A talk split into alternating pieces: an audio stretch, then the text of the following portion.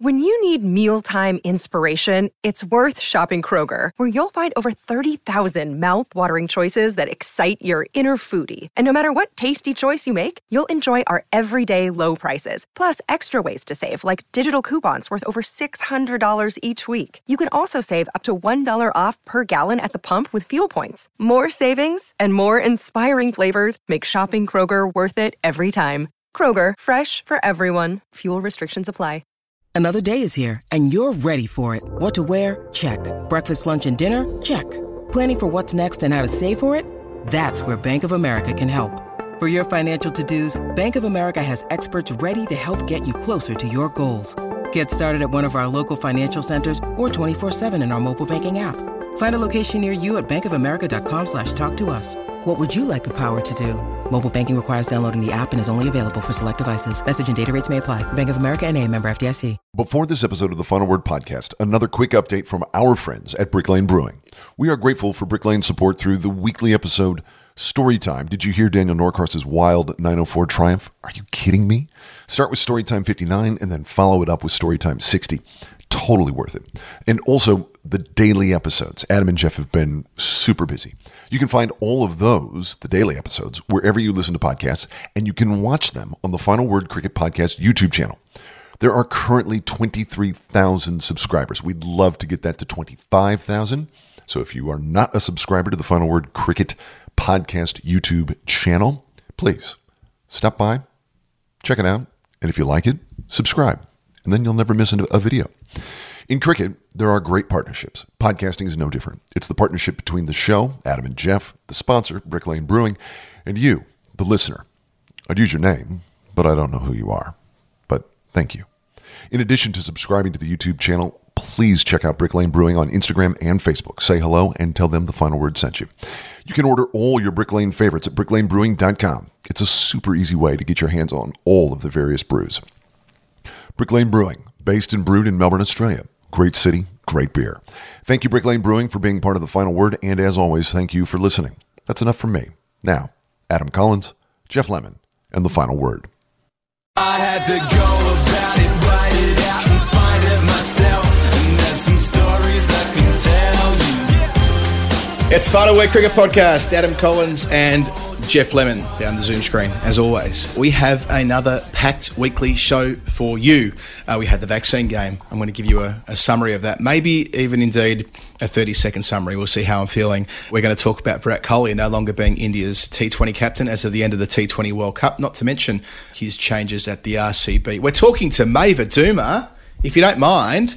She was the feature, she was the focus, she was the, the centre point of our show last week. Well, she's going to be talking to us today when she gets home from school at 4 pm in Cameroon. It's Monday morning, well, where mm-hmm. she is at the moment, Monday afternoon, and we are going to be recording our interview with her when she gets home from school, having returned from that tournament, which is quite staggering when you consider um, the international cult hero she became uh, last week.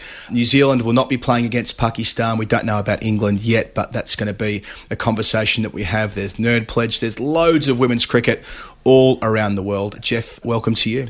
Thank you. It is a pleasure to be here, and yeah, looking forward to getting into the uh, the detail at the back end of the show because you know I'm I'm feeling good about. I picked this. I said the New Zealand women's team weren't going to win. We're going to win games against England. In fact, when they needed to chase 190, I was doing the OBO and I said they're not going to do it. I put that in writing. I was like, they're, they're not going to get there, and they didn't not a cause of celebration, but sometimes it's nice to be right. So we will we will get into the detail of all of that um, the back end of the show. But I'm I'm excited about the next hour or so in your company. Yes, and the high watermark of the final word week uh, was at the mighty Dulwich Cricket Club on Friday.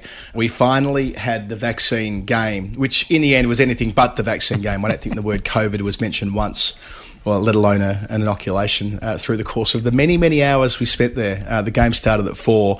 Uh, we were there till they kicked us out at 11. So we really did uh, honour our commitment to put some money, you know, into the club uh, after the game finished. And it could not have been a more perfect game, Geoff. Uh, I'll actually avoid the 30 second summary in favour of just walking you through mm-hmm. the day because it deserves um, a bit more attention than 30 seconds.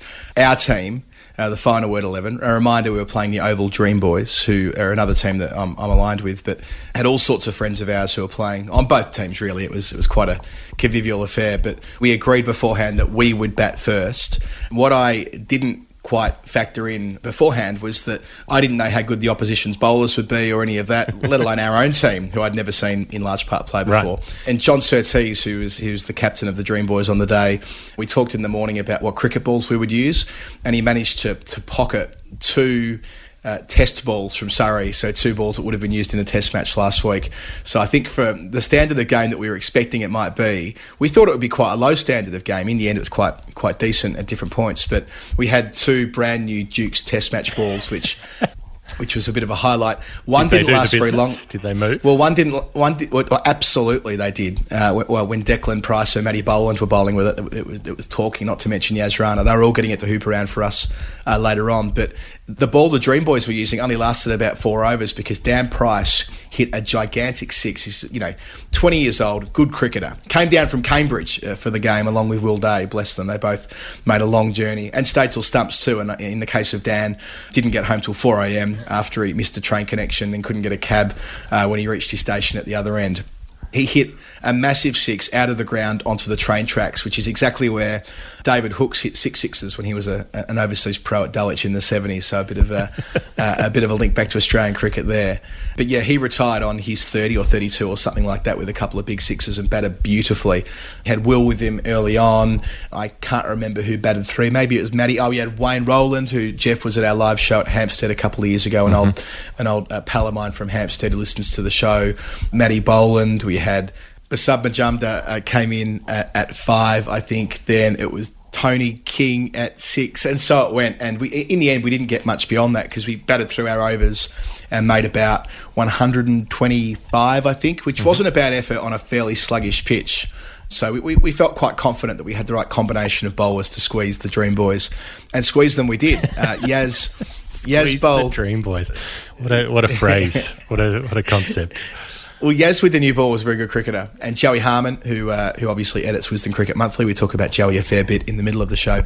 Uh, he took the new ball with him. We had an American fella playing for the Dream Boys who'd never played cricket before, and he Love lined that. up like a baseballer. Yep, he, li- he, lined up with swinging the bat around his head, you know, like batter up style.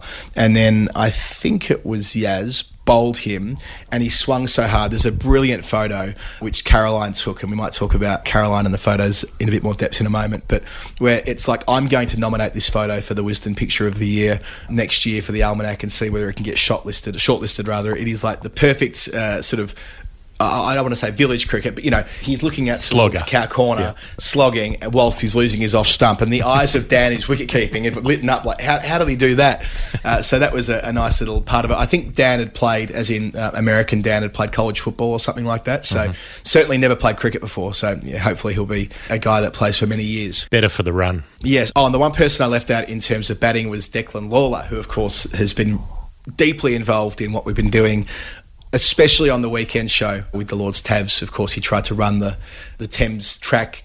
He only had seven toenails left at the end of that, or he might have lost mm. seven toenails, whatever it was. Toenails were involved, and many of them died in mm. the process. The number of the, the number seven was involved. So I hope that yes. he I hope he dealt in boundaries only and didn't do, take any runs. Well, he, he he did a little bit of that, but more impressively, when he came on first change, he was bowling to Dean Wilson from the Mirror, who is a very good cricketer. I've played a fair bit of cricket with Dino in various games in years gone by. I remember one day he made hundred unbeaten runs at the Oval across three games that we played there in a corporate competition. So Dino can can really play, played juniors for Middlesex and, and that kind of thing through the ranks and suddenly went from being a social game. And Dino said to me at the end of the over, "This is serious cricket right now." Declan, who's quick uh, and athletic, mm-hmm. charging in from the pavilion end, bowling with a brand new Test match Duke's ball, probably at around about 5:45 in the evening in September, so a little bit dark. Dino having to really scrap hard to stay in there and played some quite lovely shots. He ended up retiring, but Declan bowled the house down. And thus began this sort of push and pull through the middle overs. So we had Matt Boland bowl some very useful medium pace. Will Day said to me uh, that I bowl 1920 stump to stump uncovered pitch stuff. Okay, perfect for this surface. so he came on and bowled as he described slow, straight, mostly stump to stump. Found the outside edge at one point with Dan taking a brilliant catch up to the stumps. And then the secret weapon was Basab's son, Diego. Now, Basab sent me a message on Friday afternoon and said, I'm not sure about this. The standard might be beyond me. I'm in my 50s now. Maybe my son should play in my place. To which I said, Let's do both. Let's have Mm-hmm. Diego and you both play in one spot. One will bat, one will bowl. So Basab batted. Right. Diego actually fielded for the opposition because I was short at the time. the Majumdar Yeah. hybrid cricketer. The Majumdar hybrid cricketer, and, and, and, and the young fella, I think he told me he's 12 years old. And if he's not 12 years old, that's certainly how I thought of him in my head. And I thought, well, Mm. So I'll it's a, hold him a real back. shade of Freddie moment. You're like, he Yeah, could, that's right. He could be 12. He could be 19, but he could be 12. Yeah, yeah, he's certainly playing juniors cricket for London schools and that kind of thing. And I thought I'm going to hold him back until he's bowling with the long boundary on the leg side, off spinner. You know, want to make sure that we give him every opportunity to mm-hmm. succeed. Took three wickets in two overs, completely turned the match, including a catch by Tilo Fob, who was a, much like me. I, I, I didn't bat and didn't bowl, and Tilo didn't bat and didn't bowl. Perhaps I made a mistake not batting, but be that as it may. And Tilo took a crucial catch at mid wicket from the bowling uh, of young Diego at the time where the game could have gone either way, and we were able to put the clamps on and keep squeezing. But The, then there the was a Jody twist, Hicks of course. of the TFW 11, Tilo Fob. Absolutely, Tilo Fob. It was it was it was an excellent catch, and he dined out of it all night. He wore his Cameroon football top afterwards in, in honour of Maeva Douma and then it gets down to the final three overs, and we have 30 runs to defend, and they're down to their last partnership before Dean is the retiree. So a circular retirement where Dean's permitted to come back at the fall of the ninth wicket. So uh, Taha Hashim. Excellent young writer for Wisden Cricket Monthly, broke the Azeem Rafiq story, mostly known for his off spin in our circles, certainly not known for his batting. He batted magnificently, kept them in it, hit the rope four or five times, like at the clutch moment, probably from 40 to win when he came in, but 30 in the last three overs. Took down Declan, who's quick, uh, as I mentioned before, and we had Yaz to bowl the 19th, and Yaz went around a bit, I think, actually, and it was t- last over, 20th over, and I think we had 12 runs to play with, and then Alan Edgar, who is one of my great mates, who again has um, been uh, a, a number of nerd pledges. Alan doesn't play these days, uh, but he does umpire, as does my friend Graham Starkey, who's a proper ECB umpire, who was there decked out in his proper kit. They were both officiating the game. And Alan called two wides to start the 20th over. The first of which I can kind of see. The second of which Alan did intentionally to keep it close. So, you know, in the spirit of what we were trying to do, mm-hmm. engineer a final ball finish. Well, then what would have been a couple of dot balls, I think, ensue. Then I think it's Yaz strikes a beautiful boundary through cover point, and we're like, shit. It basically got down to three runs to win, two balls left. And then their number 11, so bearing in mind that Dino's still to come. And their number 10, I think his name was Andy, I reckon, mm-hmm. edged one behind, and Dan took a stunning catch, diving away to his right and low. You know, proper catch, mm-hmm. serious proper catch in the fading light, which meant that Dino walks out, three One runs to win, face. final ball. So effectively a boundary to win the game. The ground probably wasn't big enough to, to facilitate running a three. So we kind of had the umbrella field, and then I brought them all in for the second last ball, well, with the exception of a couple of sweepers. Got the edge, then had seven out and two in for the last ball at mid wicket and cover. And Dino did smash it straight to backward point. Out to uh, where we had Will Day, long barrier, got the knee down, made sure the ball wasn't getting through. A safe return to Dan. They take a single, they don't get back for the second, which means that we win the game on the final ball by one run. Mm, Italian fingers. I'm doing Italian fingers right now. Perfect. Perfect. Could could not have been any better. It's it's up there with the the Cam Fink hitting 86 not out in his first game of cricket and then nicking off when the scores are level at the last ball.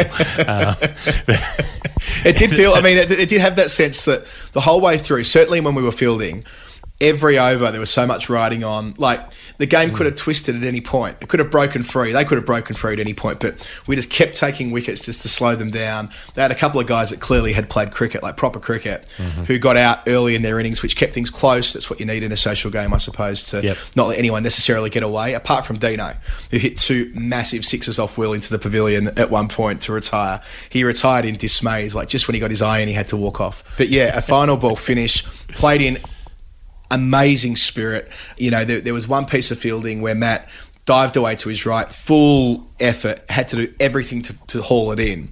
And there was some sort of debate as to whether it was four or not. But Matt said, no, I kept it in, and they were cool with that, and that's the way it should be. So the right spirit was adhered to there. And some teams, some teams with that one off the, you know, the catch off the last, the second last ball. Some teams might have dropped that catch. You know, some teams might have stopped it, stopped the runs, and then oh, fumble, whoops, oh, we dropped it. You know, to stop Uh, Dino getting in. That's right. Yeah. Yeah. And Dino was worried about that. He did say to me, "You don't Clive Lloyd this on me. Like, don't engineer it that I don't get in." And I and I and we didn't. Right. We tried to get the wicket. We had the field spread, but it was spread strategically and not with a view to having nine on the rope and just making sure they couldn't hmm. get out. We did have fielders in, and we did try to try to get them out. I wouldn't have minded had Dino walked in with an over to go. We would have lost, but it wouldn't have been a problem. Well, I hmm. say we would have lost. Declan's contest with Dino earlier would have been resumed at you know six forty five, very much in fading light. had it been a super over, well, John Surtees, because Greg has bowled beautifully for the other mob who usually plays with me, and the suggestion was he was going to bowl the super over. I reckon we would have needed to have done a bowl off because it was just too dark. It would have been too dark by Yeah. then. But yeah, there, there was some. In addition to those who played, I think I've listed everybody there. There was this wonderful support. So we had, I mentioned Caroline before. I gave her my camera, and she took about 300 photos and just nailed it. Some glorious shots of everybody in the team. I've been sending a link around on on the uh, on the Discord channel. But if you want to have a look at those photos, let me know. Debishis was there with Mel Shawley. They've been at a game together recently. We had Anna, who I think also went along with Mel and Deb to a game possibly at the Oval. Matthew Jones was there with one of his colleagues from work. Nick Tuvey was there. Pat Noon and Anne were there, who are friends of ours, but also listened to the show. So we had this great variety of people sort of cheering us on, and loads of people like brought their families. Like Winnie was there with me with Rach for the first bit anyway, before she went home to go to bed. And um, we had at one stage Steve Dodd was there with his little daughter Indy, who uh, met us at Dulwich Hamlet recently. So a great turnout of finer word people. We we gave player of the match to Dan for his thirty and the brilliant catch. We didn't have anything to give him, but um, we certainly made clear to him that he would need to play for the final word. And I think they've recruited him to the Oval Dream Boys as well for future games, which is uh, you know again in the spirit of social cricket. I actually saw Dan and his Oh. dad at the game yesterday at Worcestershire, the England New Zealand game. They were just happened to be there where I was walking up and down to the commentary box all day. So we had a big weekend of cricket, Dan.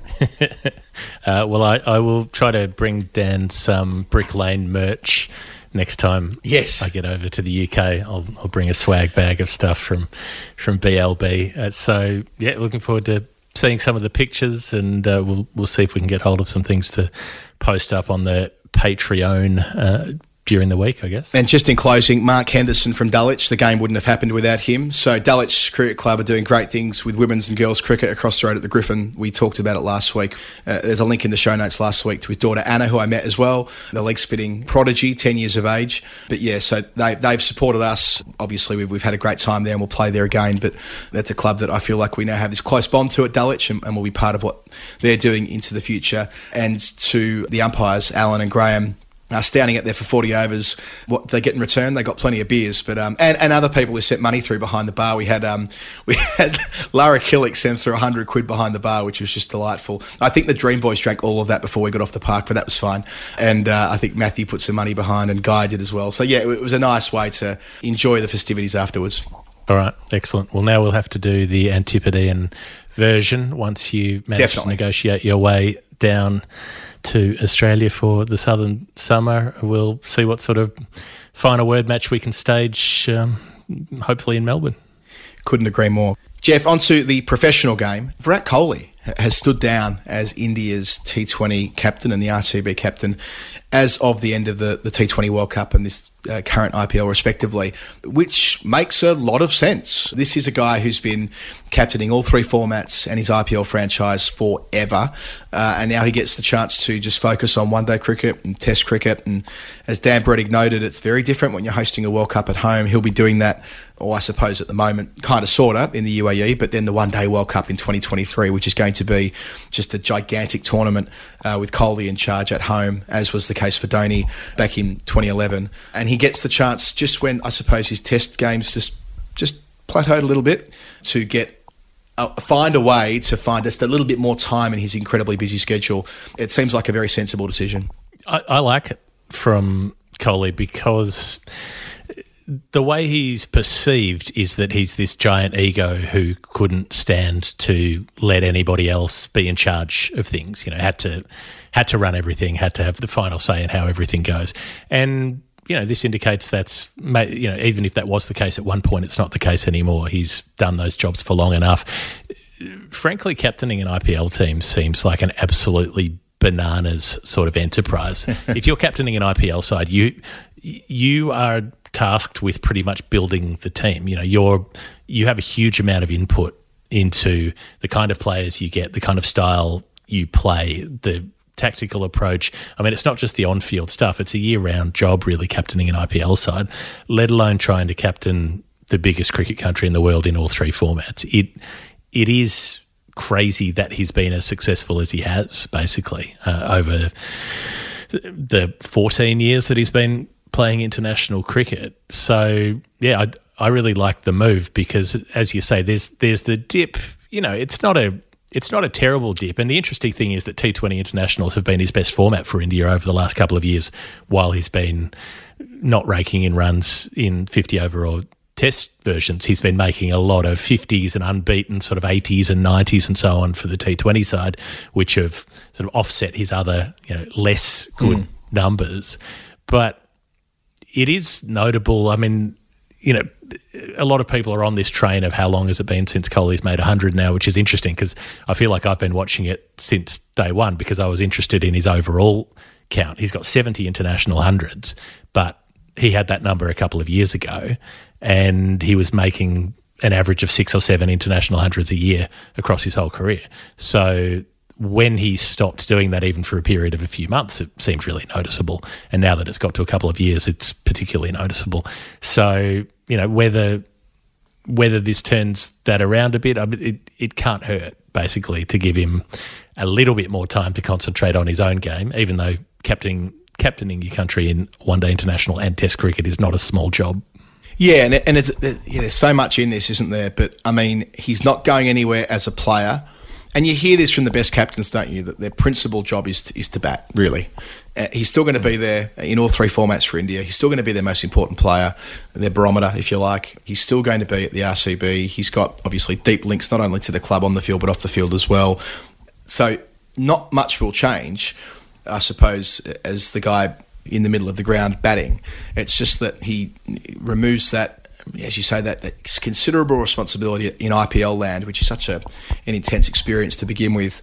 And then for T20 internationals, it, it's, I suppose, a, a move that is a, a, nod towards the future as well, which is what a good leader should be doing succession planning. It's all good and well to have Kohli leading all three formats, but this does mean that they can look to Generation Next with that T20 side, as other countries have done in the past, and use it as a, mm. a little bit of a nursery. For, you'd, be, you'd be surprised if it wasn't Rohit Sharma, though, who takes over. Well, maybe so, maybe so. But in terms of who Rohit might have with him in his leadership group, for example, and the fact that they are having a World Cup in the format before he moves along, and Kohli will be there in Australia playing in that team the year after. So, yeah, it feels like the timing's perfect, and I wouldn't be surprised if it corresponds and correlates, rather, with a very productive uh, period for Kohli, the batter. And let's hope so, because, Geoff, I mean, we, we thought he would cruise to 100 international centuries, and maybe he still will, but that looks, yeah, perhaps less certain than, than it might have uh, mm. a hmm. couple of years ago. As for the IPL, which had its restart yesterday, the Chennai Super Kings beat the Mumbai Indians by 20 runs. Geoff, there was a bit of a misfire at the start in terms of the way that bizarre. There were, there were, wicket, there were wickets everywhere until I mean, they, I mean, it was it took a long time to settle down. Put it that way. Well, five of the top six made seven runs between them, mm. and then the other one, the other, this the standout, um, Gaikwad makes eighty-eight from fifty-eight balls opening the batting. Not just that, but pulls out the sweep shot against Jasprit Bumrah, sweeps him for six, sweeps Trent Boult for six, which is you know a little less difficult, I suppose. Ben Stokes did that pretty effectively. Um, Boult's not as quick, but still a very good T Twenty bowler, but the way that Bumrah was bowling through the Test series, you know, in, I mean, he's been in terrific form for about four years straight. But you know, there, there, aren't a lot of players playing the sweep shot against Jasprit Bumrah, put it that way. And it ended up being a match-winning hand because he yeah. got them a total they were able to defend. Yeah, and Bravo making was it twenty three and nine balls, and I think Tim Wigmore pointed that this morning. Bravo's batting number nine in the West Indies World Cup team, so you know, it just it's a bit of a reminder that they are they are lurking the West Indies in that big tournament mm-hmm. coming up in about a month from now.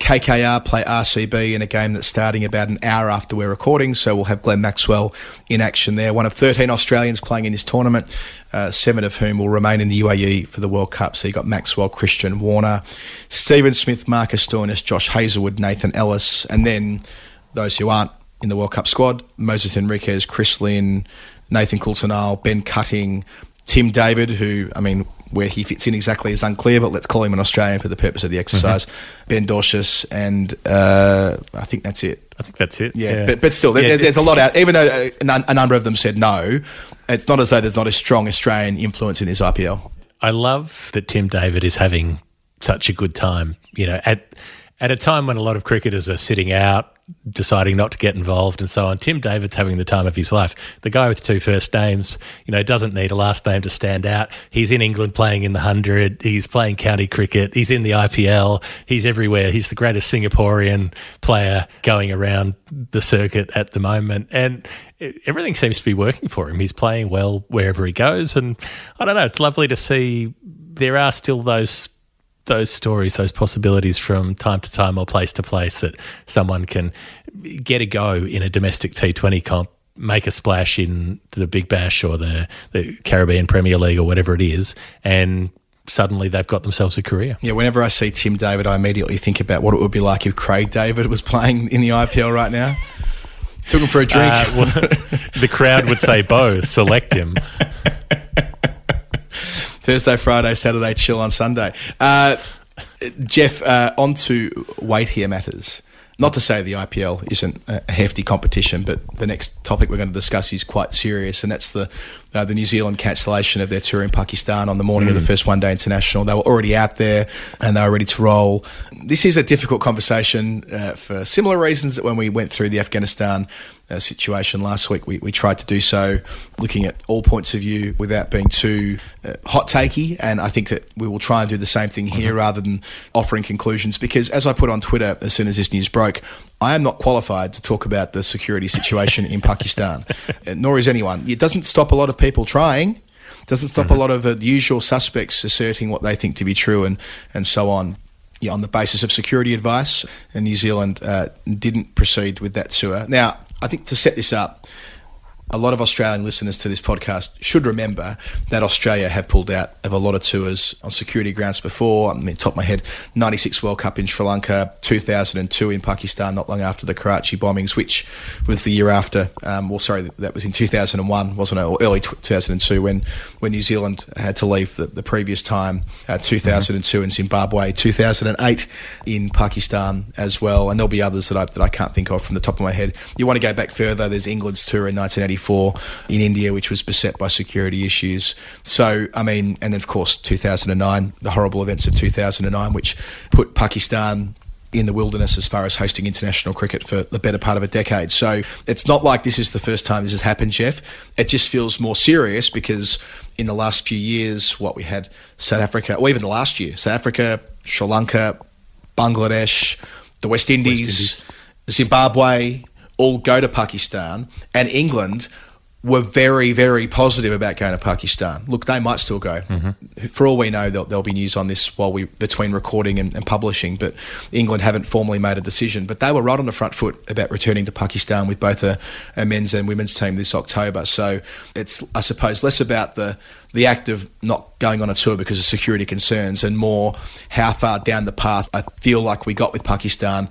This feels abrupt, and of course, it's expressly related to what's happening in Afghanistan. That's the concern is that it becomes a domino effect. Once one team pulls out, then there's so much more pressure on the other boards to say, well, do they know something we don't know? Uh, do will we be putting our players at risk if we insist on going when when others haven't? And yeah, look, Australia have a history of it.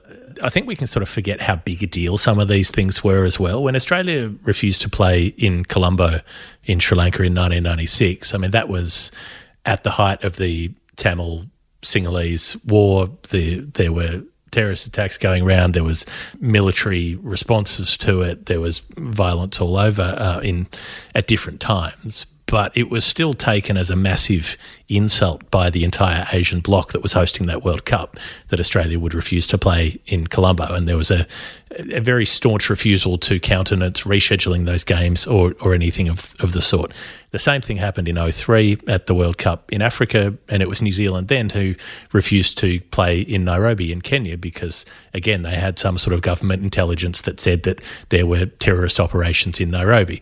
Why they would have been targeting the New Zealand cricket team was a question that they were never able to adequately answer. But they refused to play. The ICC refused to relocate the game, and they, they forfeited that match and, and forfeited the points. But that was coming a year after they'd had the bomb go off outside their hotel in Pakistan. So they were very touchy about how they were going to manage any sort of situation where there was any sort of danger. So New Zealand have a track record in this regard, and, and I guess that's the first thing that it makes me think of is is this this sort of overcautiousness that is then going to cause a cascade of problems for Pakistan. But of course, we've got no way of knowing what the actual intelligence is and whether it is excessive caution or whether it's something more tangible than that. Yeah, so a couple of things here. First of all, is that you are right. It is unlikely that it will ever become public uh, what this advice said explicitly. That would be irresponsible. Uh, it wouldn't be prudent for them to share the intelligence they've been gathering. So yeah, that, that that's one point here. The other point is that Reg Dickason has been advising the New Zealand team. He, or advising Cricket New Zealand rather, Australian based from Queensland, I think. He, he also looks after the the ECB's security assessments, like an independent kind of oversight on all of this. And he used to work with the PCB, so he knows this inside and out. And that would lead one to the conclusion that if he's advised NZC not to proceed here, that the probability of England sending two teams in a month from now must be pretty slim and I'm sure the influence that will have on Australia. So you mentioned the domino effect. I said exactly that on Twitter when when this news came through. It'll give sort of political cover for England if they don't want to go, and I don't mean that in a pejorative way, like they're looking for a reason to get out of it. But if there was any hesitancy about England going, the ECB have now got you know that that shield of New Zealand having not gone, and you know Australia has a pretty dreadful track record with this stuff at the best of times. So I'm sure they'll they'll slip into that stream as well uh, in the fullness of time. So there's all of that going on. My own insight from this is that going back to 2008 when Australia didn't go to Pakistan, where they were scheduled to go in the March of that year, they mm. didn't um, because of violence around the election in Pakistan in February 2008. The Australian government were involved in briefing Cricket Australia. Essentially, DFAT were working with CA, providing their best advice after there were a number of suicide bombing events, which threw the whole tour into disarray. And at the time, the government and the Foreign Minister Stephen Smith, you know, backed in CA quite strongly, saying that it's important to sort of take the advice of, of the government where you can. So there will be, and the reason I cite that is this: there will be a collaboration going on there, I'd imagine, between New Zealand cricket, their independent advice they're receiving, their foreign service, their intelligence agencies. This isn't like a decision made in a vacuum. There's a lot of different inputs. So mm. I think that from an integrity perspective, I'm willing to accept on face value that they were trying to play that series, especially given they were already there. Bit different if they weren't there and it was on the eve of flying out, but they were willing. They were, they were playing that day. I mean, they pulled out the morning of the game, so. Yeah, yeah, so quite quite a lot quite a lot to consider there about I suppose the process, Geoff. Like there's no perfect answer, as with a lot of these things. It's just a case of trying to get an understanding of how we've reached this point. I, I suppose the if I take a cynical view of not not necessarily this specific case, but more broadly the way these kind of processes work. It's a bit like if I'd use the analogy of defamation lawyers at a newspaper. Anytime an article goes to legal, they have to find something to take out of it in order to justify the fact that they have a job. You know, because the level of risk aversion gets so high that there is then a, a fear from the people who've got that job that if they don't make a recommendation and something does happen, then it's even more on them. You know, that they bear too much responsibility to countenance taking even an, an, acceptable level of risk. And so that is the thing that I wonder about when you've got people employed as security consultants, risk assessors, all that sort of stuff. Is there pressure on them to come up with something that sounds interesting to not make something up, but to give something more weight than it should have. And if they do that, is that then enough to sway a nervous cricket board, for instance, who are not experts in the field and who don't necessarily know how to weigh up or assess that information. They can only take the information that they're given, and if it is presented in a certain way, maybe it makes them inclined to say, "Well, we can't do this." Yeah, well, that was certainly the criticism of Cricket Australia back in 2015 when they didn't go to Bangladesh. It was that they were looking for uh, a reason not to go. That it suited them very well at the end of a long Ashes campaign to not have to splice in two Test matches against Bangladesh at the time. And I mean, you know, that's questioning the integrity of someone like Sean Carroll, which I'm not going to do. I'm just not going to do that. I'm not going to say that someone that had that role for that long was like effectively writing a sexed up dossier. That that's not what my point is. But but there was Not but there but there were but there were people deliberate. No, no, but I'm just yeah. No, I, I get your point. Whether there's a whether there's a tendency to go too far one Yeah, an, an implicit bias to go one way, right? For the you know you get something and you can, but at the time th- there were people who were making the criticism that well they just didn't want to go and they found a way not to go. And here we are, sort of six years later, and that, that wouldn't feel like an unsafe country to visit. No one's had a, a problem visiting Bangladesh since then, as far as I'm aware. Australia was the outlier in that situation. But this isn't really about Australia at the moment. It's about you know what's going on with New Zealand and England in the immediate term. And I mean, we, And- I saw about Raja. Pakistan more broadly, where Yeah. where Afghanistan is boiling over. The interrelationship between those two countries is deep. Uh, it's detailed. They there's a, a sort of singular ecosystem uh, almost that.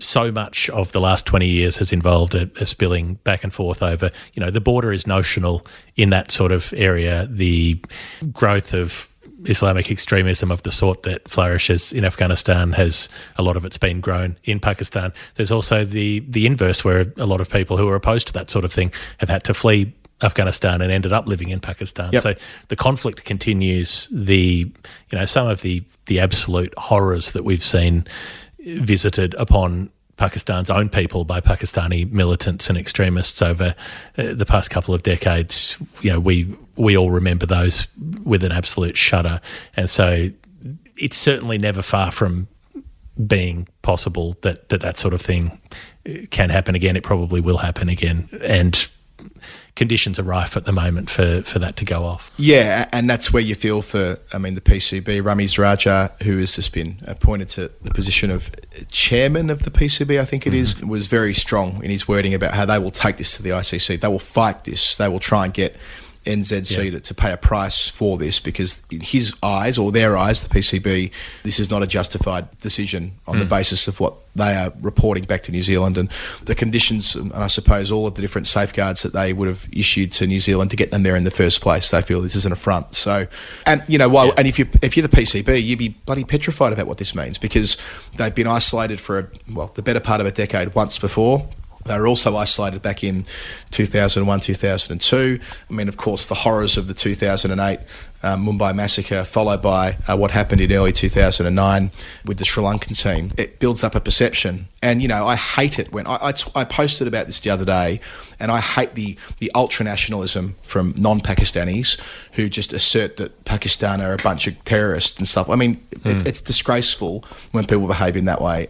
And by that, I mean just carte blanche suggesting that an entire nation of people can't be trusted to host international cricket because they're all terrorists. It's just it's just not on. And you get this kind of backlash and I feel desperately for the many wonderful cricket people, Geoff, that you and I have met from Pakistan who would love nothing more than to have international cricket return there and they are desperate for it only for it to now look like it's it's going to leave the country again for an indefinite stretch of time. I unfortunately can't see any other outcome after the decision taken last week. And even though England owe Pakistan an enormous debt of gratitude, Big time. Pakistan came out last year in the middle of COVID when there was no vaccine. Uh, the West Indies, likewise, Australia and Ireland too. They came out to this country in the middle of the plague with no protection. And anyone could have got ill at any time, and miraculously they didn't. ECB and, and other countries owe Pakistan for doing the right thing. That's why I think ECB really actually wanted to discharge their duty on this. But, mm. I mean, are they going to receive advice that's radically different to NZC? I don't know. I mean, we, we we got told there would be a decision made within 48 hours. That's 72 hours ago. And apparently the board are yet to meet to, to finalise the decision from the ECB. As I say, maybe between us recording and publishing that, that might have changed. But it, does, you know, I suppose reinforce that they are thinking about this long and hard. Uh, it, it does make you think that maybe there's some chance they will still go. If they've, Yeah. if they were going to bail, you would have thought they'd bail a bit sooner than this. But you know, had New Zealand and England gone ahead as planned, Australia would pretty much have had to go because they would have been outliers.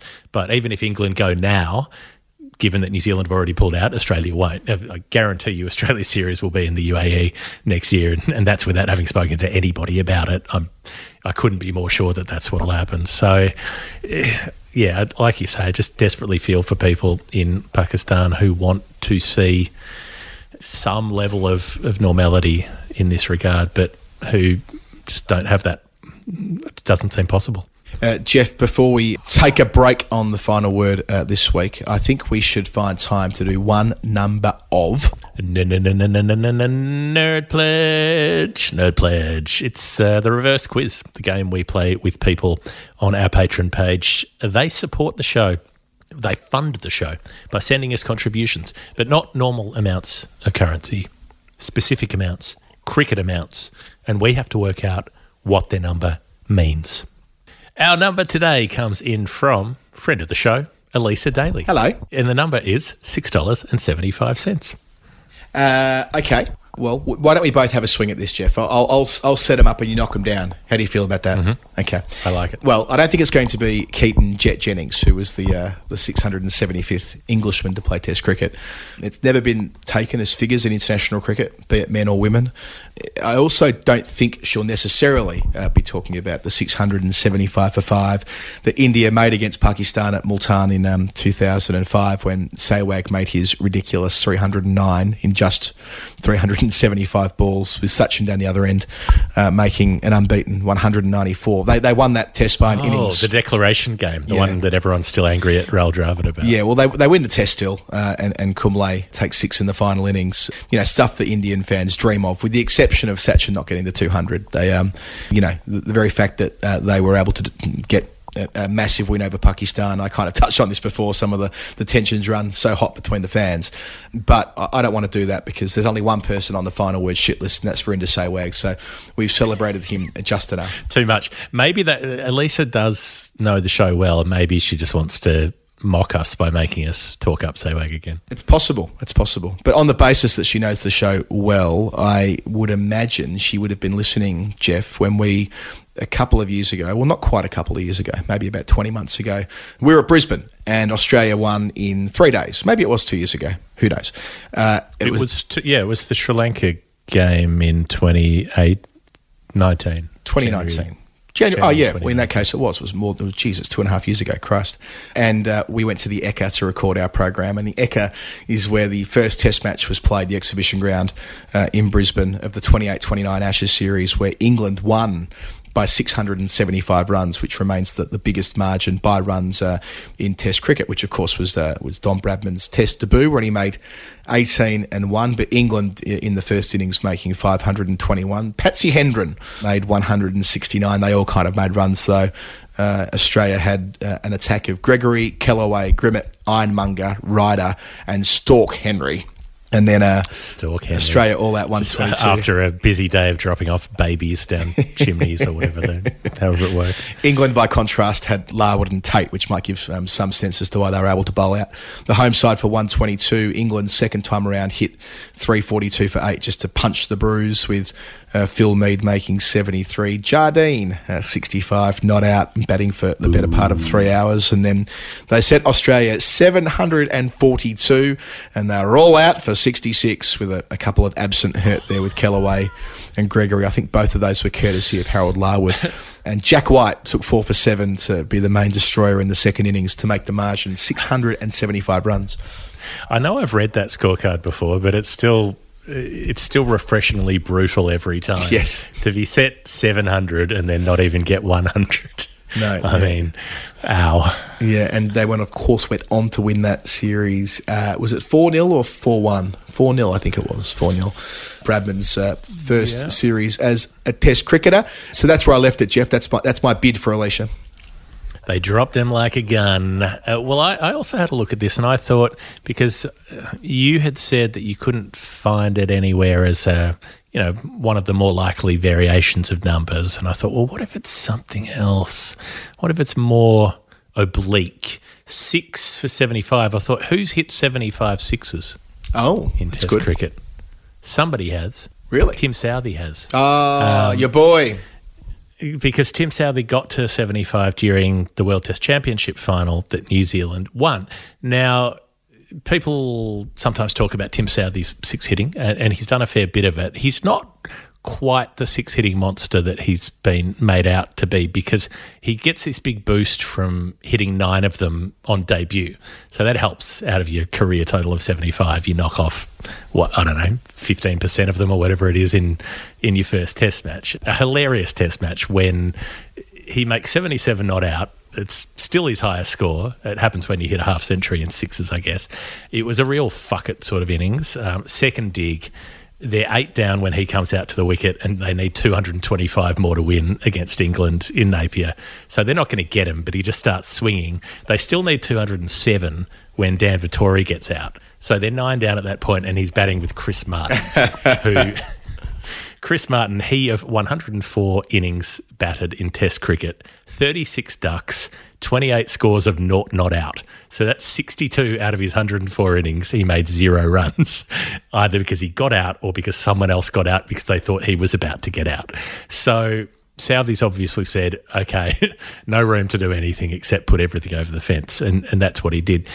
Since then, he's never gone crazy like that again. He's never hit more than three sixes in an innings, which is still quite a lot for a test innings, but he's hit three a, a handful of times and, you know, two a few times. But he hadn't hit a six in his last 10 test matches leading up to the World Test Championship final. You know, seemed to have lost the mojo somehow.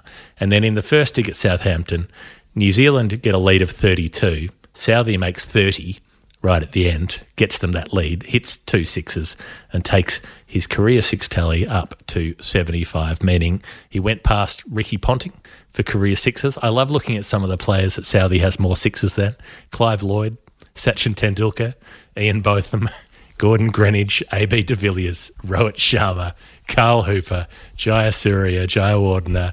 So he's 15th on the all time list. I was going to say, who's a couple more. Yes, it's McCullum's the most, isn't it? Is McCullum the most? McCullum's 107. 107. Um, he's and Gilchrist is 100. Because McCullum hit his 100. 100th six in his penultimate test match that we were at at Wellington. And then, of course, in his final test innings, he hit six or seven of them. Seven. Se- oh, right. Okay. So it went from 100 to 107. Right. Yeah. So, uh, well, yeah, which was the most ridiculous, one of the most ridiculous things I've seen in Test cricket. So 107. Well, he's not really within striking distance of Baz. Who's second? Gilchrist on 100 even. Yeah, you won't get that. And then Gayle, Gayle 98, Kallis 97, which is interesting, um, I suppose, Yeah. just by weight of, of cricket played. But he's only a couple short of MS Dhoni, could catch him. The duel is ongoing with Stokes, but he's six away from Pietersen, could catch him.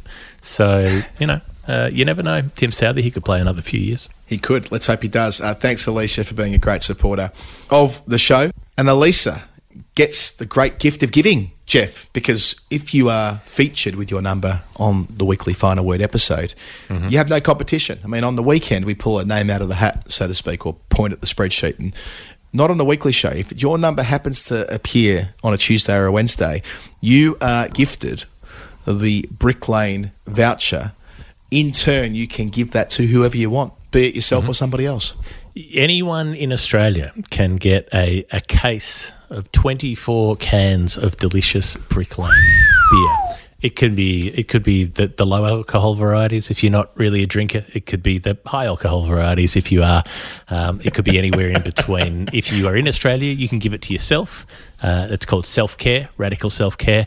If you are not in Australia, you can give it to someone who is in Australia. And uh, you know, one possible option that you might like to think of, think about, is the Revolver Dark Hoppy Ale because it just in the last few days has won the world's best porter at the World Beer Awards. That's right. It's better than Christian Porter. It's better than any other porters uh, that are going around. The first one's not hard, but the other one is a stiffer competition. So the world's best porter at the World Beer Awards. It's a a midnight black beer with restrained roasty characters and a velvety body. Mmm, a dark beer that bursts with unexpected bright hop aromas of what's going on in here candied pineapple, peach, pine resin and hoppy floral notes. I mean, that just sounds like an absolute flavour soup that you should get a spoon and dig in. Yeah, I'm ready to just just dive in there. I'm ready to just forget about the straw. I'll just put my face straight in the middle of it and and, and go from there. And that's- Pour it into and- the bath. Pour it Just exactly. get a few cases and, and tip them in the bath and hop in. exactly. I'll, I'll bathe in it. I, I love the idea that we're now, um, we're now, we're now. I mean, we loved being with Brick Lane anyway, but the award-winning Brick Lane. I mean, it feels as though this is a, this is a pretty big deal. I mean, Yeah. you know, they're blitzing the world. They've won some. They've won a couple of medals before, I reckon, as well for the the lager, the backyard. I I think, um, and the pale ale, the One Love. I reckon. Uh, I've, I'm I'm doing a, some Brick Lane memorising, and that's what seems to be in my head. So look,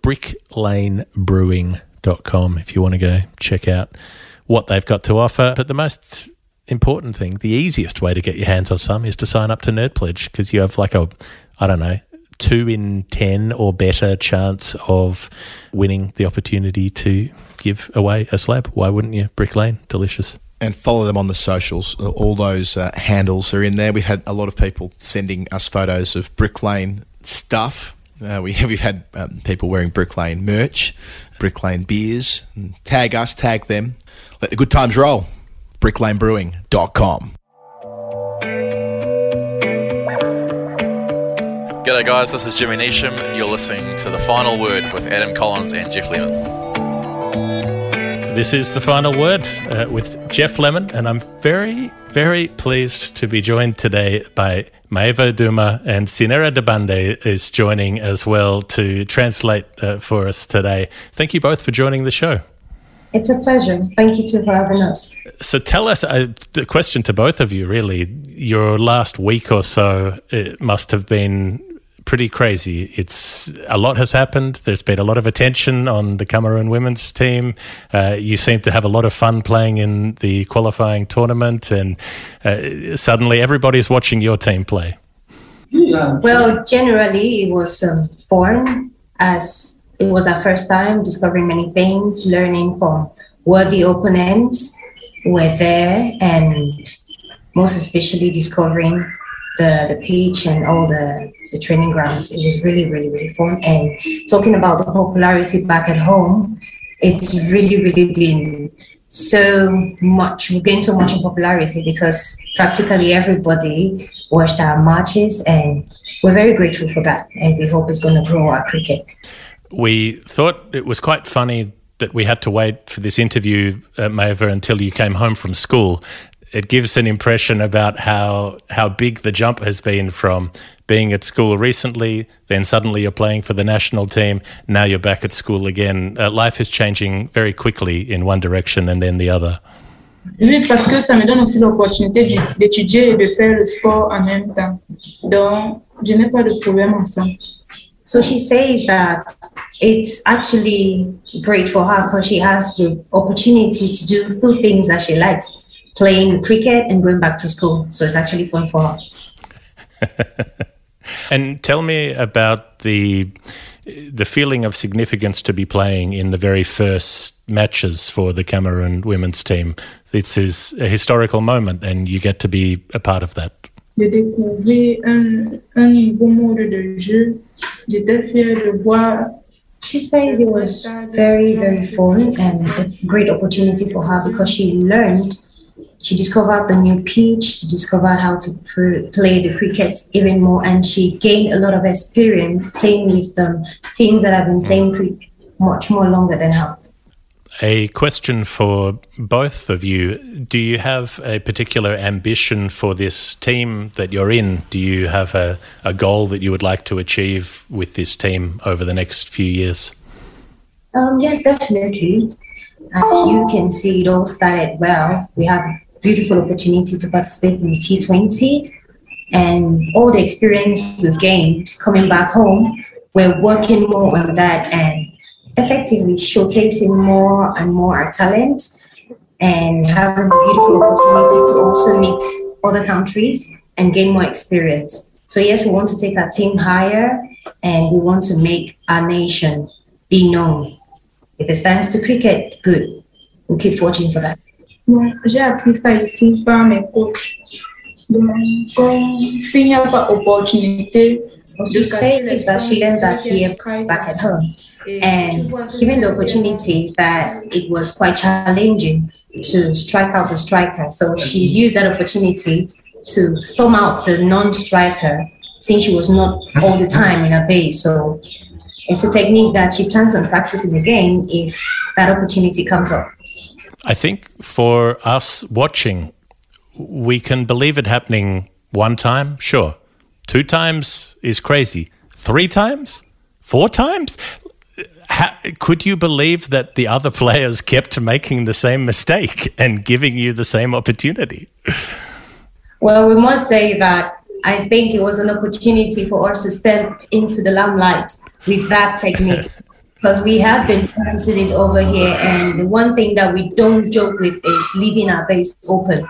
So she saw that opportunity, and yeah, it was just a perfect goal for her to keep believing. and we were equally astonished that they kept on repeating the same mistakes over and over again. So, yeah. Were were they not talking to each other when when the new player comes out? Did they did they say anything to each We other? We have no idea. Maybe it's their way of playing. They're not used to that, probably. So hmm. we were used to that, and we're very attentive. So for Maeva, you're the first player ever to do this more than one time in an international game. You you hold a world record. It's yours. How does that feel? je suis fière de- d'entendre que c'est moi la première personne. She's so excited, so happy to hear that she holds the world record for that. And she's so, so happy, literally extremely happy. She doesn't even have some words to express that, but as you can see on her face, she's extremely happy. Yes, I can see that. And uh, what else do you hope to achieve, Maeva, with your game? What would you like to develop? Because you're bowling, you're batting in the top order, you, you have lots of opportunities in all different facets of the game. Je veux, je veux beaucoup plus m'améliorer au batting parce que je vois pour le batting, les- je ne fais pas eh, très bien exactement les techniques.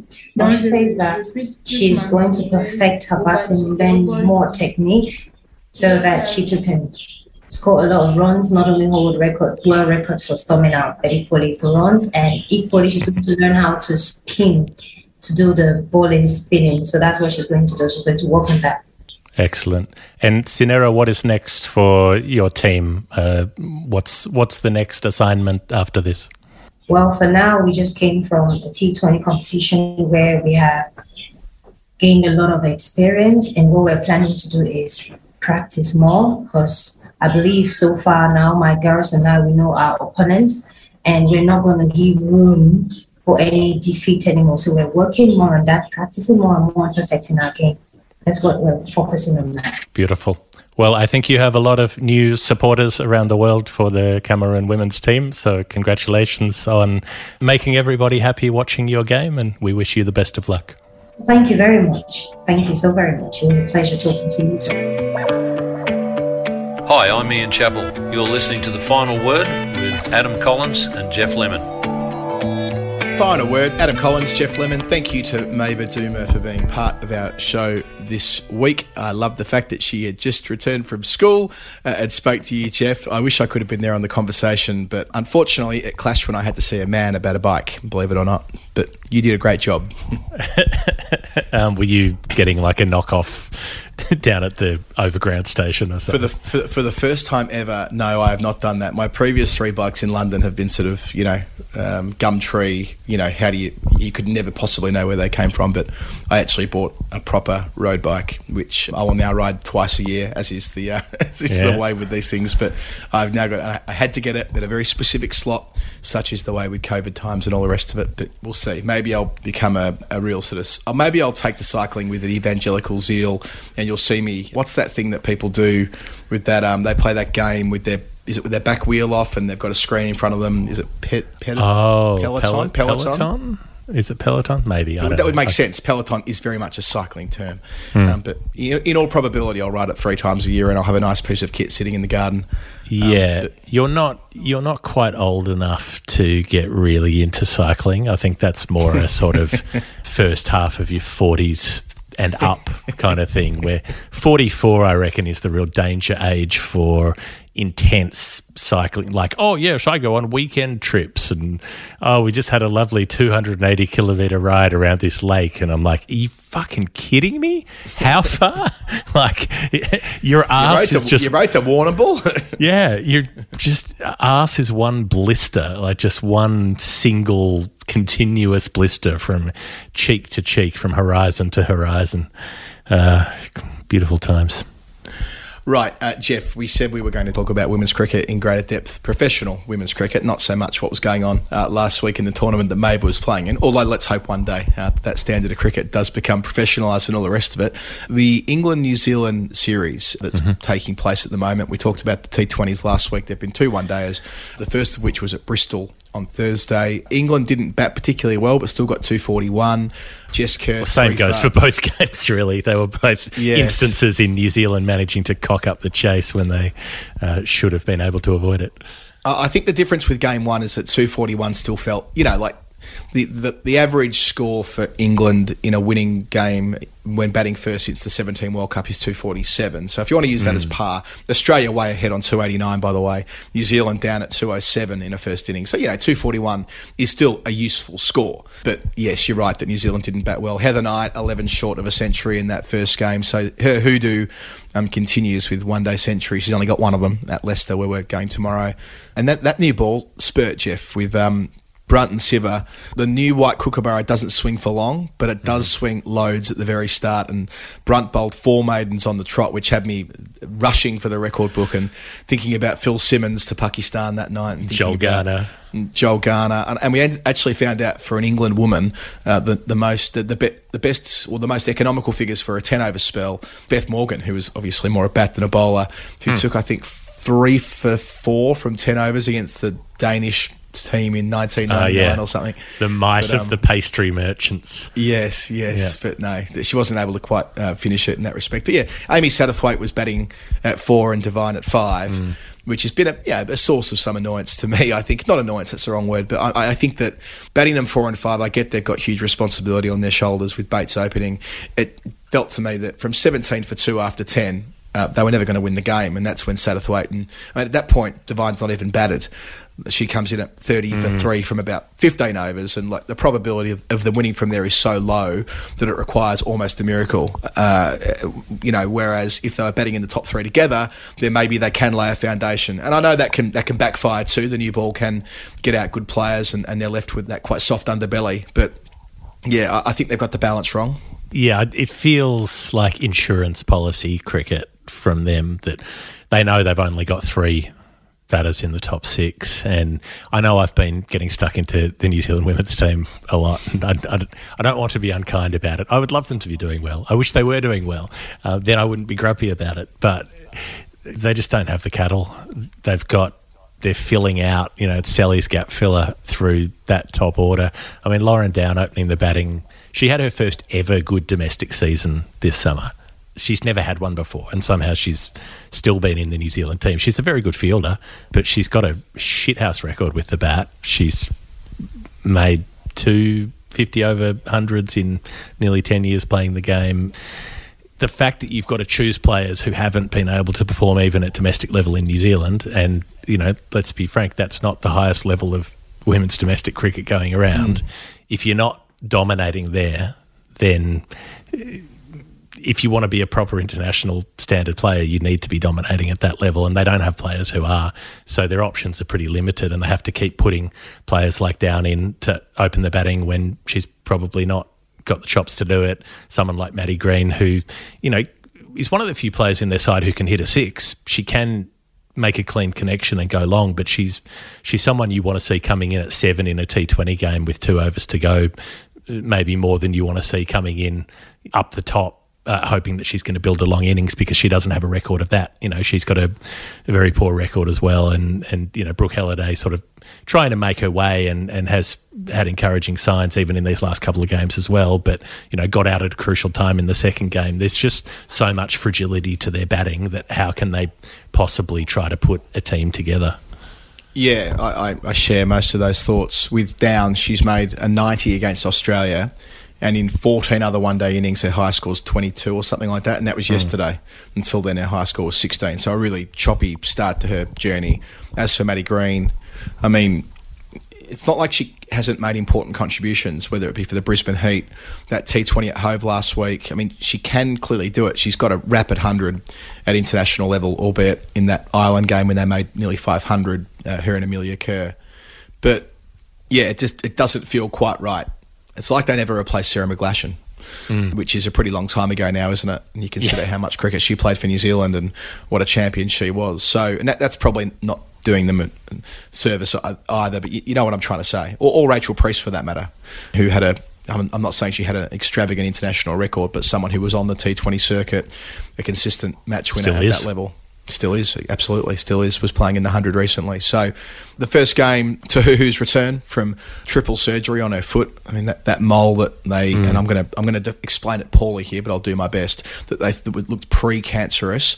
They cut it out, and that in turn led to more trouble inside her foot, which required more surgery and more surgery. So she didn't play the T20s, but she's back for the one days and hit the stumps twice. Bowled Sciver, bowled, uh, I want to say Amy Jones, I think, in that first game, was economical, was an, a yard quicker.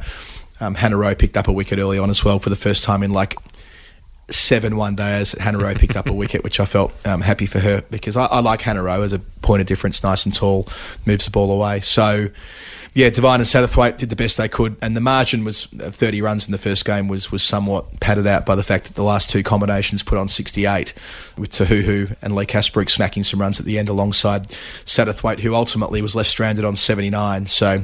A pretty with about game all four time. overs left as well. I mean, it's Yeah, it's a real indictment when you you look at had they even batted through their innings, they might have pitched it.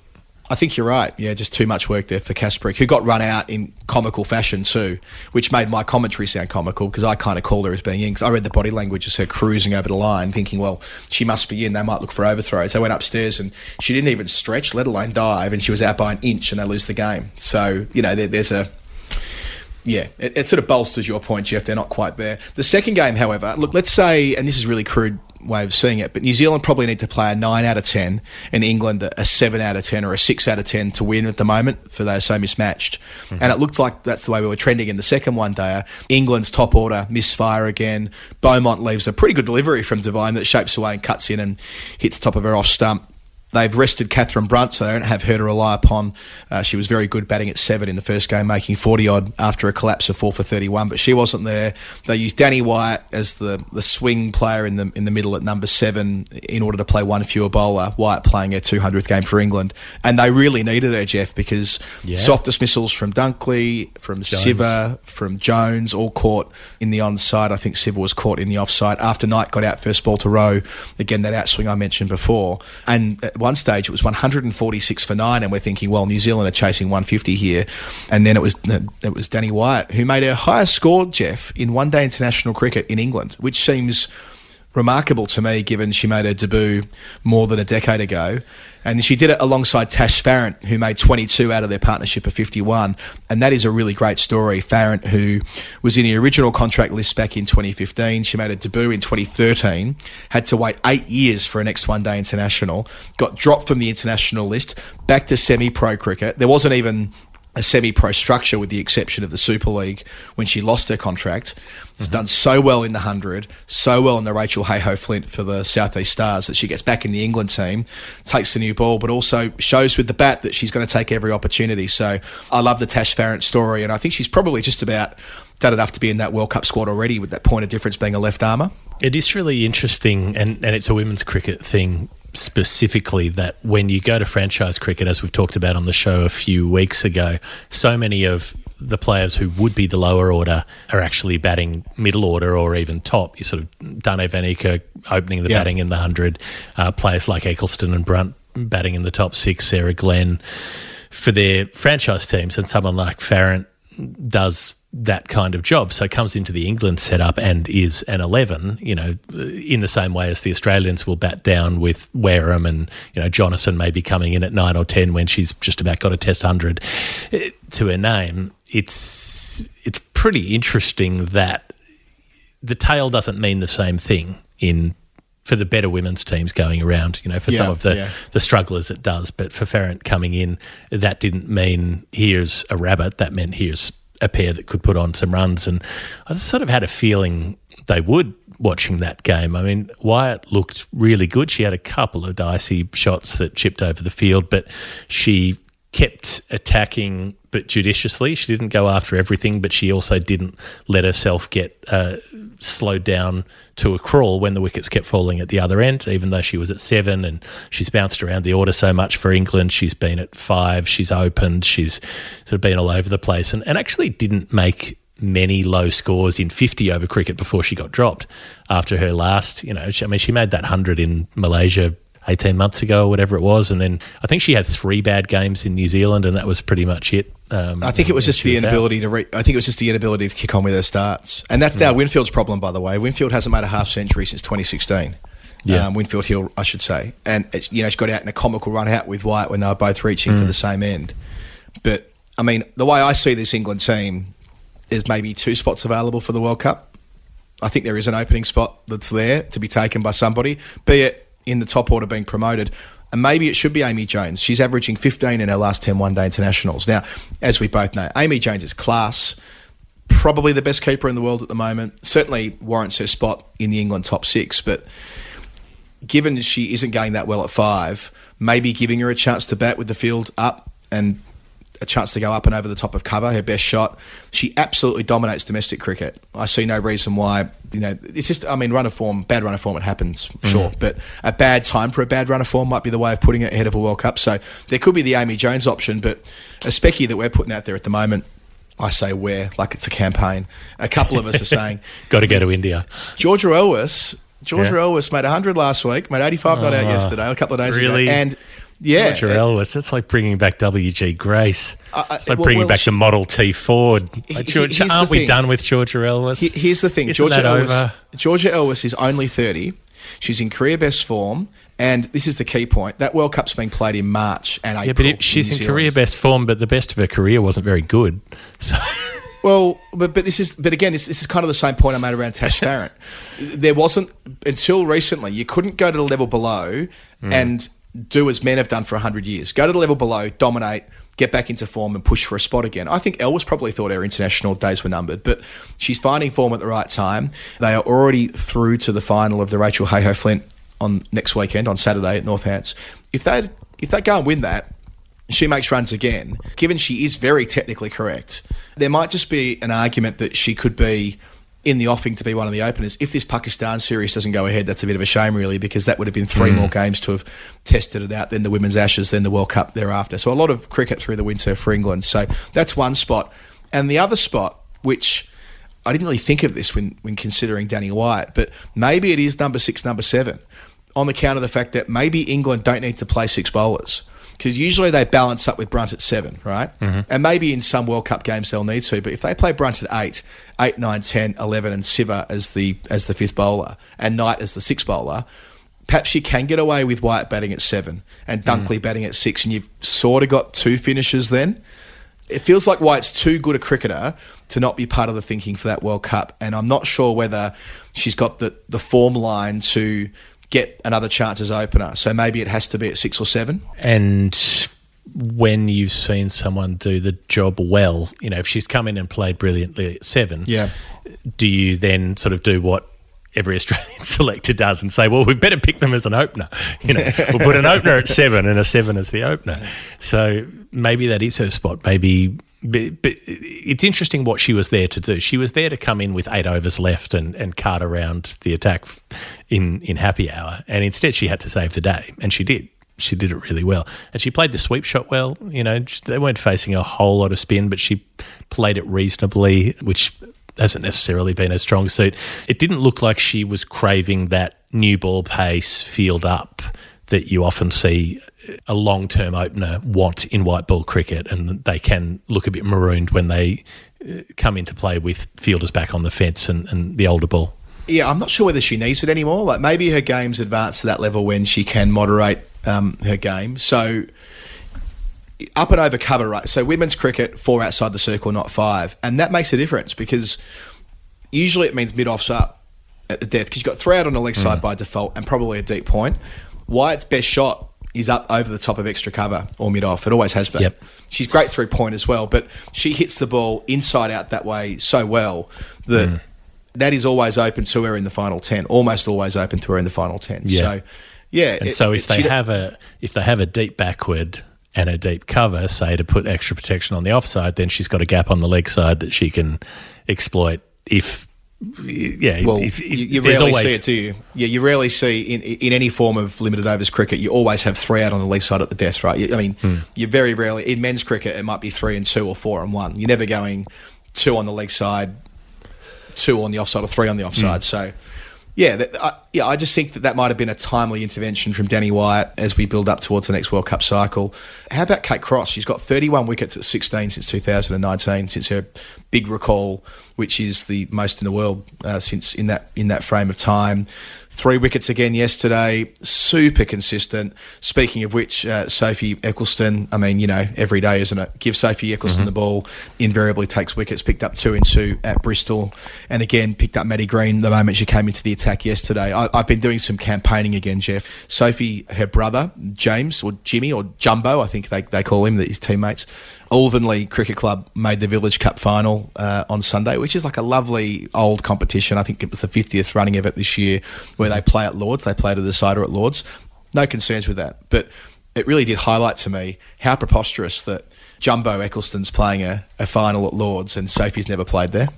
I Wow. mean, does that blow your mind? Sophie Ecclestone, Yeah, the best bowler like in the world, has never played at Lords. So I put a thing in the cricket paper this week saying it's a pretty easy fix, isn't it? Put an annual limited overs game at Lords for the England women. Like they had one between '97 and 2013. They haven't played a game in London since the 17 World Cup. That's you know four or four and a bit years since they've even played in London. Full stop. Why not just have an annual one day international there? You would. Absolutely, you know, if you build it, they will come. We see that with women's cricket all the time. You get a good how, crowd. How how crazy does it have to be? Oh, how wacky! We're going to have a whole game every year that's for the women to come and play. You know, if they can keep their roving uteruses inside their bodies, they can come in through the gates of Lords. I mean, it's it's just bizarre that it even needs to be put in those terms. Of like, Well, it's uh, yeah. I, I would caveat that by saying it's not really an MCC. Remember, the MCC does the scheduling at Lords, right? And it's not like they're trying to keep women off. I mean, a lot of mm. 100 games this year, MCC games, and so on. It's more just the fact that there's been a decision taken at ECB Towers to prioritise smaller venues and pack them out. And that makes sense, right? You've been to Fortress Chelmsford a couple of times with me. Mm-hmm. Like, that's a proper experience. 5,000 people going wild at a, at a T20. That is proper atmosphere. Likewise, Taunton, Yeah. when they get it right. Hove again. And people will why say, not well, give why is the Lords special? opportunity for something? Yeah, wh- bigger? yeah, they say why Lords, why not Manchester, why not Leeds? I would simply say that whether you like it or not, Lords is the spiritual home of cricket, and it would be a great symbol, I think, to young girls watching. And we've had Izzy Wong commentating with us. It's amazing watching the young girls come up to Izzy, wanting autographs and wanting photos and whatever. It's so brilliant, you know, seeing mm. that next generation come through. Wouldn't it be a great thing if someone like Izzy Wong, as she invariably progresses to international cricket, is just as normal for her to play at Lords as it is, maybe not just as normal because there'll never be Test cricket there, well, not in the short term, but that she doesn't feel like it's a big deal rocking up at Lords. Like it's kind of a, oh yeah, I've played Yeah. lots of times there. Yeah, Um, that that, that, that- you know, it's it seems completely straightforward. And you know, like no, no offense to your Middlesex slot, but like if if Stevie Eskenazi's rocking up at Lords every other week to play in third div, surely they could get a get the England women on for a game or two in a season. Yeah, and, and look again, it's not about either or. It's not about Middlesex or the existing fixtures. It's just about like one game per year. They've found room this year for a number of hundred games, right? So one game per year that, that the England women play. I think you make a set piece event around it. You, you know, you give it the full treatment on free to air television, Sky, radio, you know, everything around it, right? You funnel all this energy into one day per year when the women own Lords and the England women at that. And, you know, then you see, I mentioned Izzy Wong. What about Charlie Dean, for example? You know, new to the England team, brand spanking new, really good bowler. She was an amateur cricketer at the start of this year. She said no to one of the semi pro contracts at the Vipers because she was studying. She went from being amateur hmm. to obviously the, the London Spirit. Now into the England team, a match winning four for after that rain delay, beating the outside edge, beating the inside edge with flight, with hard spun deliveries, gives it a rip when she wants to. I think she's 20. I mean, this is generation next right now. So, yeah, thinking not really about this group of England players, but thinking about what it might look like in five years' time when they're running the show. And, you know, all these young kids are watching them on, on television uh, through the 100 and through the international game and, and hopefully, you know, normalising the idea of playing on test venues again. I can't really add anything else to it. It seems insane that it's not happening, that they're not doing it already, um, that that isn't part of it. You know, why not? I totally understand the the small venues thing in terms of atmosphere and that it works most of the time, but you know, why not give yourself that room for ambition that administrators have had with the 2017 World Cup final, with the uh, you know the 2020. Uh, 2020 2020 World Cup final at the MCG. You know, why not allow that? Antigua as well for the 18 final. Remember, there was was there 15,000 at that, if I recall correctly. They filled the the Viv Richards Stadium. We're off to Leicestershire, Derbyshire, and Canterbury to finish the season there. So again, yeah, smaller boutique venues, but I'm sure they'll do a good job as hosts. Rachael Heyhoe Flint finals on uh, at Northants on Saturday. We've got the Sparks and the Diamonds playing it at Scarborough on Wednesday in the semi final of, of that competition. And yeah, I mean, Geoff, I think overall England not going that well. New Zealand going even worse again. Yep. They don't really look like defending champs to me right now. They have got huge room for improvement. And New Zealand, at this stage, I doubt they'll make the semi finals of their home World Cup. A lot needs to change there. Uh, and part of that is because I look at across the pond, as it were, well, not across the pond in this case, but I look to the series that's being played at Antigua at the moment. South Africa, they're the sleeping giants at the moment. They're ranked number two in the world for a reason. Uh, they pumped India 4 1 earlier in the year in March, and they've just thrashed the West Indies 4 1. They were up 4 0. They actually lost the fifth game in a super over yesterday. But I think we are permitted, Geoff, to get excited about South Africa's prospects at this World Cup. I don't think it's like you and me talking it up anymore. I think it's actually a real thing. The South African women's cricket team have got to go to India. They have all got to be on that plane. They're all playing that well. They could they could do something at this T20 World Cup. I've, I've always felt that they were sort of almost there, but not quite. Like the way they went out of the last couple of ICC tournaments felt right. You know, it felt it felt right that they weren't quite good enough to beat England in the semis in the 17 World Cup. It felt right that Australia were too professional, too well marshalled, to, and got past them in that rain shortened match uh, in Sydney in 2020. Like that felt like about the level where South Africa belonged, but they keep kicking on, and they've got this. I reckon it's a bit of a it's a bit of an 06 Socceroos golden generation sort of thing for South Africa because they've got DVN, they've got Kapp, and they've just got better and better as players, and then they're bringing along this other cohort with them.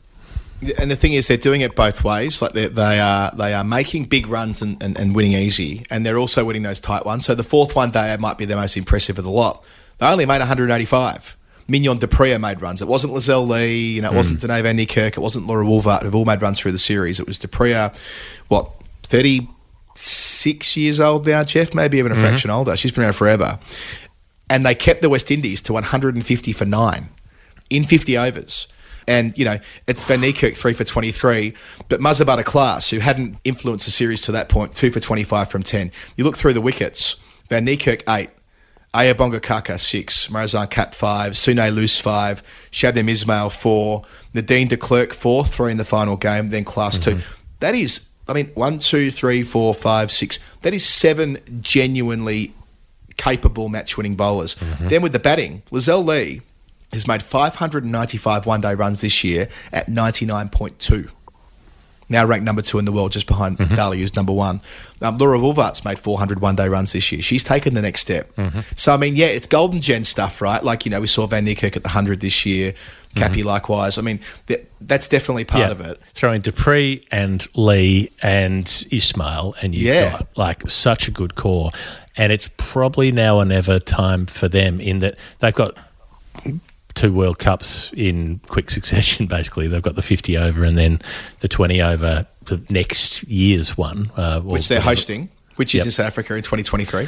So they've got you know a, a couple of opportunities in the space of a year, basically, to get a piece of silverware, and if they don't do it now, there is going to be that slip as as those those older players start to go. But they do have the talent coming in from the other direction because you know Teen Wolf is not a Teen Wolf anymore and has decided not to be a doctor for the time being, and is is going to keep making shitloads of runs. They've got Nadine de coming through, who's been so impressive at times, and, and then these developing talents like Khaka and like Klaas, who, eh, ha, you know, they've been fringe players in the last few years, but they're starting to develop more of a, a standing of their own. So if they can have a subsequent generation coming through to supplement and gradually replace the golden gen, then they're looking good.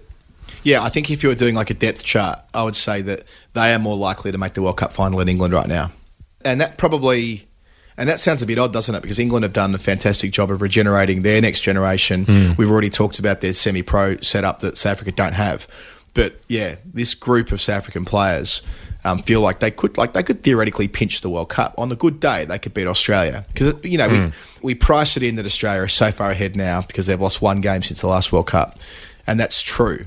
Yeah. But limited overs cricket, part of the excitement is that you, you can't win all the time. And I, I reckon the team most likely to knock them off are probably South Africa as it currently stands. So, yeah, a bit of a watch this space there. And it's got, you know, obviously we've, we've been huge supporters of theirs on the podcast for years as well. So I acknowledge our, our bias in this respect, but I've just got a feeling about them. Speaking of the Australian women's team, Geoff, they start their multi format points series against India at Mackay on Tuesday, probably after this podcast has gone out. The first of three one day internationals. Uh, they had a warm up game on the weekend. I saw Rachael Haynes made runs.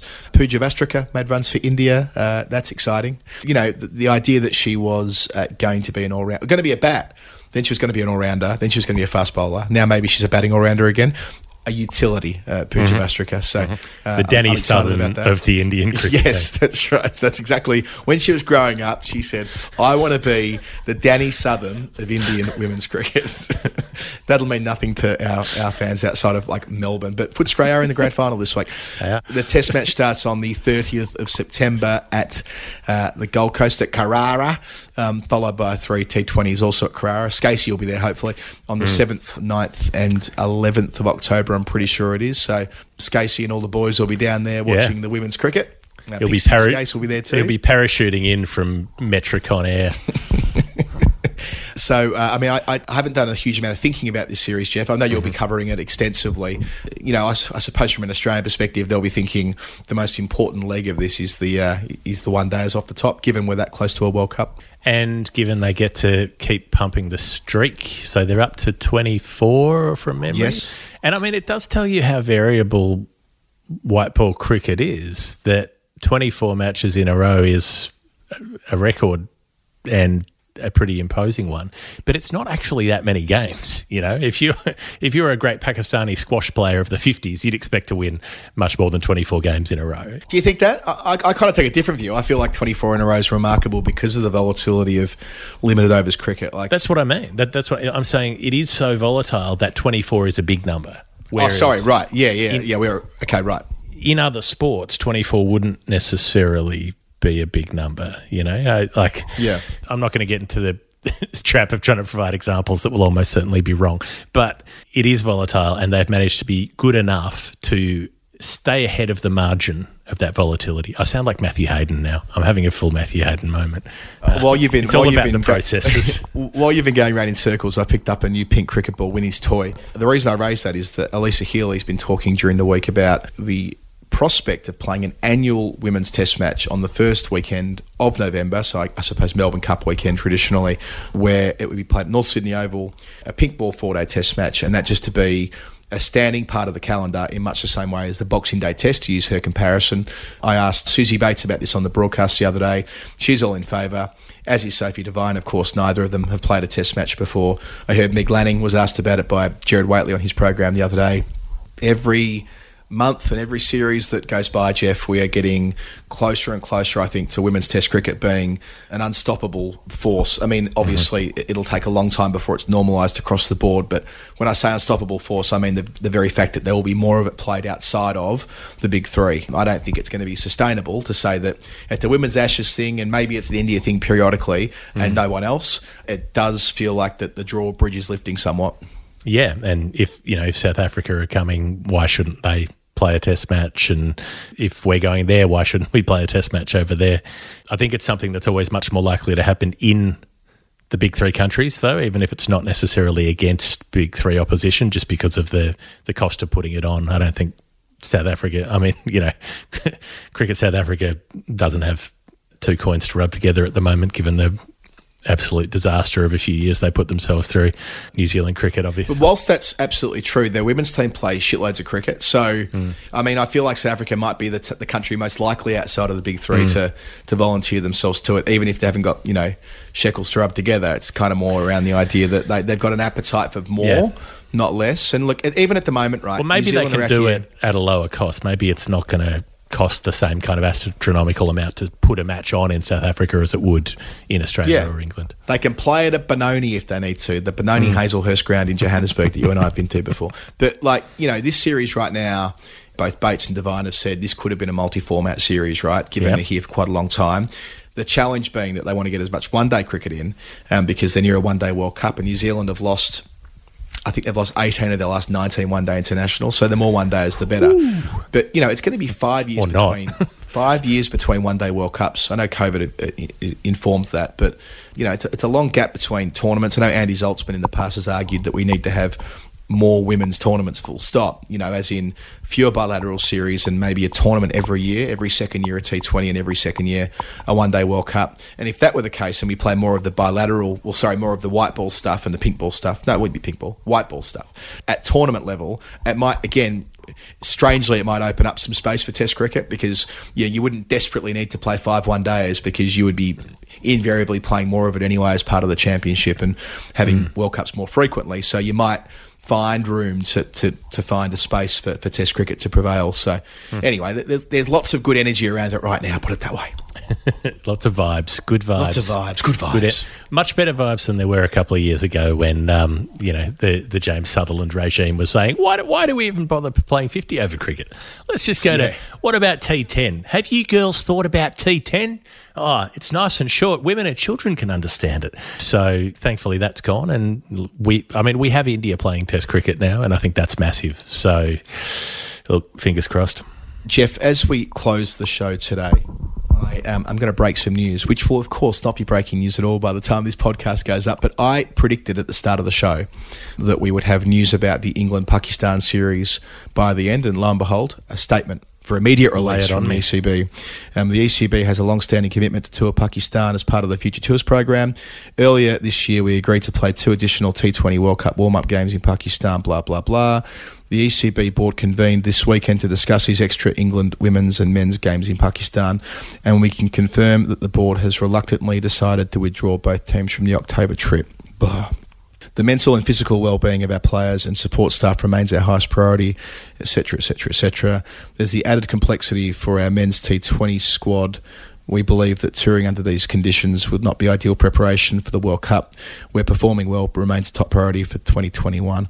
We understand that this decision will be a significant disappointment to the PCB, who have worked tirelessly to host the return of international cricket in their country their support of English and Welsh cricket over the last two summers, etc., etc., etc. Blah blah blah blah blah. blah. Uh, do, do, do, what I say here? We are sincerely sorry for the impact this will have on cricket in Pakistan, and emphasise our ongoing commitment to our main touring plans there in 2022. So, right from that, from that, they're essentially still saying gonna play the they're essentially test. saying in 2022 they committed to going there as part of the Future mm-hmm. Tours program, men's FTP.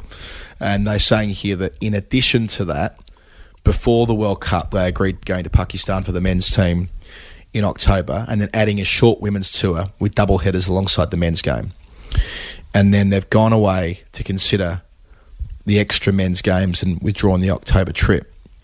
What I'm struggling to piece together here is what about the women's games? Because they're not just for they're not just T20 double headers. They had three Mm. one days scheduled as well. But they're withdrawing both teams. So. No, they're withdrawing both teams, but it's not you know it's not as straightforward as you know. Yeah. we were just playing a couple of one a couple of T20s before the World Cups. You know, the, the women's tour was more it was more advanced than the men's tour, more more more wide reaching. More chunky. So, so I suppose what they're saying here is because of the mental how taxing it would be from a mental perspective going to Pakistan right now. Um, so they haven't really cited security concerns. Interestingly, Yeah, it's more like the our players will be too stressed out because they'll be worried because of New Zealand pulling out. Seems to be the subtext there. Yeah, yeah, it does, doesn't it? And then they, they reiterate at the bottom their ongoing commitment to a main tour, to our main touring plans there for 2022. So Hmm. they're sort of treading the tightrope there a little bit. Yeah, we're definitely still going to come, but We're going to uh, come, but we're going to come next year. Yeah, uh, by which the- time, by which time the Australian team would have pulled out. And I mean, I suppose they bought themselves space. Yeah, they bought themselves time to have more security assessments. It's basically the um, cricket board equivalent of the text that you send when you haven't left home yet, but you're you're like, oh no, I'm definitely on the way. Yeah, just just getting to the tram stop now. Yeah, no, I'll, no, I'm coming. I'll just be um, I'll be there at ten instead of eight. You know, yeah, that sort of you, you're still ironing a shirt and you haven't got, Yeah. out the door, but you said you're at a tram stop. No, I, I agree with all that. So time will tell what that will mean, uh, I suppose. Uh, the other bit of news we forgot to mention earlier is that Ravi Shastri isn't going to continue coaching India beyond the T20 World Cup. We probably should have mentioned that when talking about Virat Kohli uh, giving over the T20 captaincy at the same time. But you know what? Over the years, Geoff, we have talked enough about Ravi Shastri. Yep. And if it means that by him leaving the Indian job, we don't have to talk about him so much into the future, I'm perfectly at peace with that.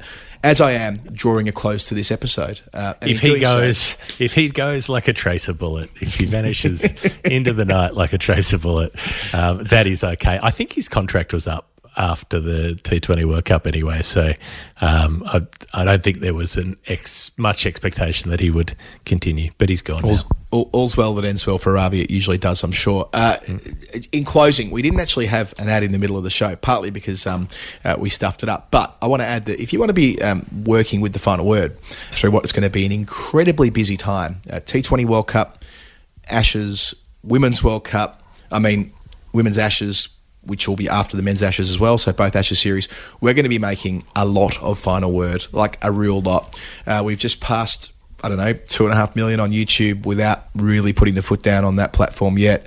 We'll be doing loads more on there. Uh, the podcast numbers are only been going in one direction for the last couple of years as well, which is really exciting. If you want to join up with us and have uh, your story told uh, in the middle of our programs each week, that'd be really cool. And we'd love to have you on board. Just drop us a line at finalwordcricket at gmail.com. Uh, thanks, as always, to our pals at Brick Lane Brewing who are with us week in, week out. Thank you to our pals uh, on Patreon, who many of whom were, were at the, the vaccine game that we talked about off the top, probably in too much depth in hindsight, but I enjoyed it. Uh, it was a good thing to organise. Uh, everybody who's on there uh, has been helping make the show through, uh, especially last year during the pandemic when it was almost impossible to make the show. Patreon.com forward slash the final word if you want to contribute to there and help us make our show uh, consistent uh, throughout the weeks to come and the months to come. Uh, and thank you to everybody who's listened and rated and reviewed the show. DC, our editor, the bad producer production team back in Melbourne. Geoff, have I missed anybody? Don't think so. I I reckon you've you've swept the field. We do this show, I know, once a week usually. Why not once a week? Usually comes out on a Wednesday. There's the history show on the weekend. It's good fun. You'll have Norcross for the history show, I should say, because I've um, I'm doing six games Mm. in six days, so I, I can't I can't do story time prep this week. But uh, Daniel is uh, very excited to rejoin the show in my place one more time. Yeah, three times in five weeks. Eek. Sorry about that, He's- but yes, yeah. it's, uh, he's, he's having fun though. He's enjoying it. We're enjoying it. A change is as good as a holiday. I think that's it. Final word out. We'll see you next time. I had to go about it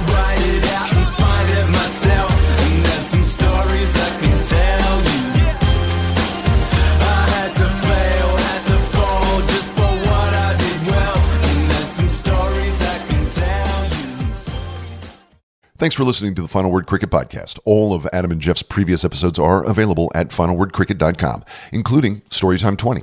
That's 40 Storytimes ago. 40. Almost a year's worth of Nerd Pledge.